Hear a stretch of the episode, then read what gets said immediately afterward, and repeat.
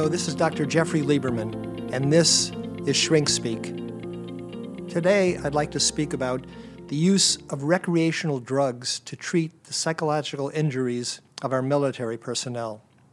You may have noticed, I'm sure, that there has been a progressive relaxation of laws governing cannabis products. Simultaneously, there's also been the introduction of other previously banned, once what were recreational intoxicants like psychedelics, like ecstasy, the use of various treatments for different conditions. All of this is occurring in a way which I won't say clandestine, but is outside of the route of the development of treatments for medical illnesses in general, which is a process which pharmaceutical or biotechnology or device companies develop treatments targeted at different illnesses and that go through a very structured uh, FDA approval process.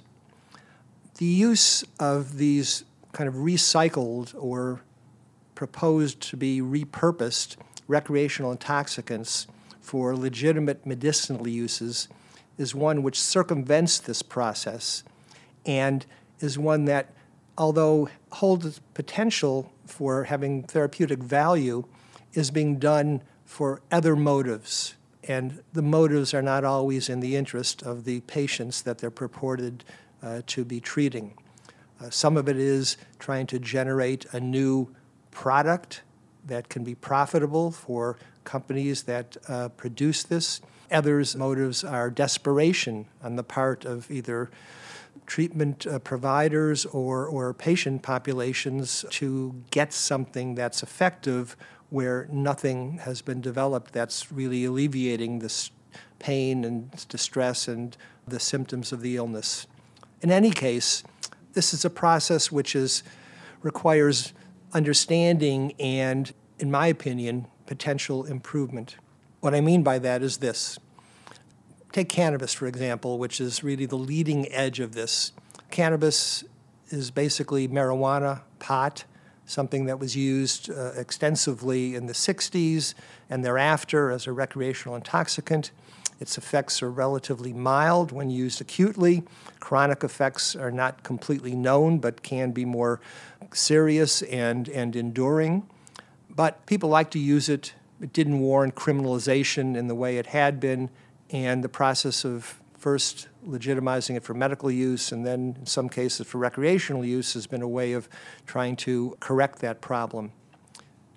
The problem with this, as I see, is that we're using this excuse to make these things available for people to use as recreational intoxicants.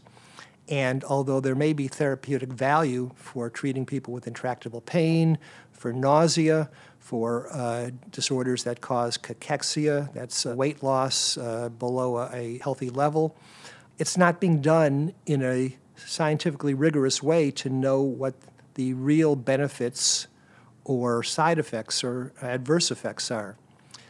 Cannabis, when it's grown naturally, as it is in now all of the marketed products, contains hundreds of different constituents which are active. The one that's really prized for its recreational intoxication purposes is THC, tetrahydrocannabinol. However, there are many other constituents, some of which are very active and act in a different way than THC does. But we're using essentially naturally grown cannabis for a medicinal use, and there's no other precedent for this in other medications that are in the PDR physician's desk reference or approved by the FDA. So the point with cannabis is we're sort of relaxing its uh, prohibition under the guise of first sort of medical use and then secondly even beyond that for recreational uses and this is being driven just by the fact that people want to use it and don't want to be breaking the law for doing so. The medicinal use is something that's possible, but we don't really know because there haven't been adequate studies. And if there were adequate studies, we would want to know what the active ingredient is that's producing the therapeutic effect, not the whole substance in and of itself, which may contain things which are uh, either unnecessary or even detrimental. Now, beyond that, we have other recreational intoxicants. Again, you know, products that were brought to the public awareness in the 60s and 70s in the context of the counterculture that are being also introduced in the guise of medical use. One of these is ecstasy, which is being purported to be a treatment for PTSD. Others include the hallucinogen or psychedelic drugs, psilocybin, mescaline, LSD, uh, which are also being used for palliative care, for intractable types of mental disorders, addiction. And then the uh, other one that's very commonly used now is ketamine, which was a dissociative anesthetic used by anesthesiologists mainly for children and burn victims, uh, also known for its recreational purposes in clubs as Special K, um, which has been reintroduced for the purpose of, of treating refractory depression. Now, in the latter case, ketamine, this recreationally used drug has been reintroduced for medicinal purposes in the appropriate way for uh, treating depression and is now being extended to possible application with the military. Research has been done, uh, including at, by faculty at my institution, Columbia University, which shows that it can have a preventative effect on what we know as PTSD. Ironically, though, the notorious reputation of ketamine has prevented the DoD and the VA from investing in research to determine if this indeed is the case in clinical trials. That is an unbelievable irony, in my, in, in my opinion, that the one drug that is being repurposed from recreational intoxicants for legitimate therapeutic use, and there is solid data to support its efficacy and safety, is not allowed to be, or is not being supported to be tested in a way which would prove if it indeed would be the first treatment to prevent PTSD in military personnel. The other drugs that are being, as I say, kind of surreptitiously repurposed for medical use and broader access are now being targeted on military personnel and our veterans. And to me, this is really the height of all inappropriate uh, and deceptive actions that we're taking in terms of a society, a government, and also to whatever degree the medical profession is complicit in this process because of the fact that our service persons, who are now highly respected for putting themselves in harm's way to defend our liberties and are viewed as the most precious and vulnerable of individuals, you know, given the fact that they have rising rates of psychological injuries manifest as PTSD, as suicide, as addiction, and as other mental disorders, that we're seeking to introduce these medications or these substances as treatments before they've even be, been fully vetted to know how they work. And what this reflects to me is one, a desperation on the part of the powers that be, the Veterans Administration, the Defense Department, to find something that they believe has a, a, chance of working at alleviating the distress these individuals are feeling without taking the time or putting in the effort and resources necessary to ensure that they are scientifically proven to be effective and are safe, not just in the short term, but in the long run. And this is absolutely shameful for two reasons. One is that we're just throwing something at the veterans because we don't have anything else that's effective and have this as a prospect of being helpful. And two, because it indicates the fact that not the full support and effort at trying to genuinely determine the underlying pathological basis of these conditions, why the military personnel are more susceptible to them now, and what treatments might genuinely work to either alleviate or even prevent these has been really provided. It doesn't take a rocket scientist to know that the Defense Department and the VA do not have in place a healthcare system that adequately addresses psychiatric problems that military personnel experience. And apart from what they incur during active service, when they're transferred following discharge to the VA, there's not a seamless handoff. Many people fall through the cracks.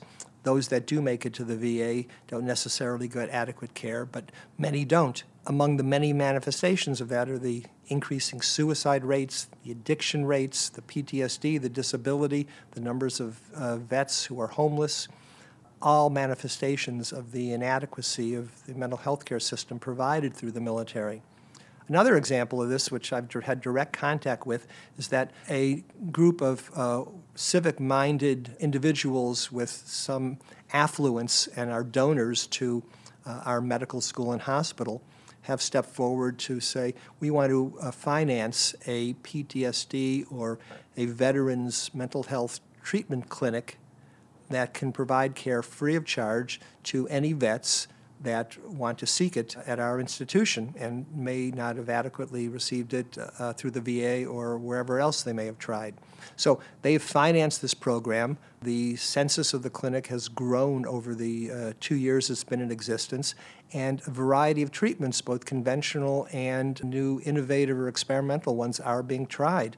Everything ranging from various types of exposure therapy, desensitization, pharmacologic treatment with antidepressants or anti anxiety medications, but also things like pet therapy, including uh, equine therapy. And uh, we have an individual, uh, a Mr. Earle Mack, who is a successful real estate developer, who formerly was in government roles as an ambassador to other countries, who uh, has really pioneered the idea of equine therapy for various types of psychological conditions and this is now being used by the VA. Similarly, the other donors who have contributed to this effort in making the clinic available you know, feel similarly that this egregious neglect has to be addressed, and they have, in effect, put their money where their mouth is. If our military, as precious as we give lip service to, why hasn't an all out effort been made to support research which gets to the bottom of this problem? Why are there more suicides now than ever? Why is there more PTSD? What is the pathological basis of PTSD? And why don't we fix our healthcare system for military personnel so that there's a seamless handoff from the active service to Veterans Administration instead of letting people fall through the cracks and allowing the service at VAs to be so inadequate. So, what I believe is necessary is really twofold. One is I don't object to taking a chance on being experimental with allowing some conditional use of these recreational intoxicants for psychological conditions in military personnel if it appears to have promise. And that includes cannabis, includes the hallucinogens, ecstasy, or ketamine. But it has to be done in a rigorous way under controlled conditions where the results can be evaluated such precedents have occurred before. We've seen it with AIDS. Uh, with AIDS and HIV, because of the lethality of these conditions, there was an expedited access to experimental drugs that could be effective for treating HIV that was allowed. We've seen similar kinds of humanitarian and broadening of access provided for cancer as well. So, in this context, we're providing this conditional use uh, for less than wholly proven treatments for our military while we determine whether they're indeed effective. And the second action is to then resource a research effort to study the reasons for why the military are afflicted with these conditions in such high rates and what treatments can genuinely be proven to be effective and then making them uniformly available. This can be done we need to declare, in effect, a Manhattan Project or a moonshot for addressing the mental health needs of the military. This is a select group of people. They have specific constitutional vulnerabilities by virtue of you know, what this population consists of. They have also a unique kind of workplace experience, being in the military, going through the training, being subject to combat experiences uh, when they're put in theaters of war. And we need to understand, just like we have done with combat traumatic physical injuries, where now the majority of people who are wounded uh, because of bombs, bullets, grenades on the uh, battlefield are immediately evac'd, treated, stabilized, sent to a military hospital, and saved from these. We need to do the same thing with the mental casualties that occur and prevent them. And this can be done. It's just that the effort hasn't been made because they haven't been taken seriously, they haven't been prioritized enough. And simply allowing recreational intoxicants to be used without the usual level of scientific evidence uh, to treat them and accepting this at face value is just not sufficient. I'm not saying we shouldn't allow this to be done on a provisional basis, but I'm saying no one should believe that this is the right thing to do just by itself and it's being done in all the proper ways. So the good news is, is that there is value in being able to recycle previous substances that were used for other uh, less important means, but it has to be done in a rigorous way under medically controlled conditions while scientific research to prove what we think is being done and hope is the case uh, is actually uh, uh, proven.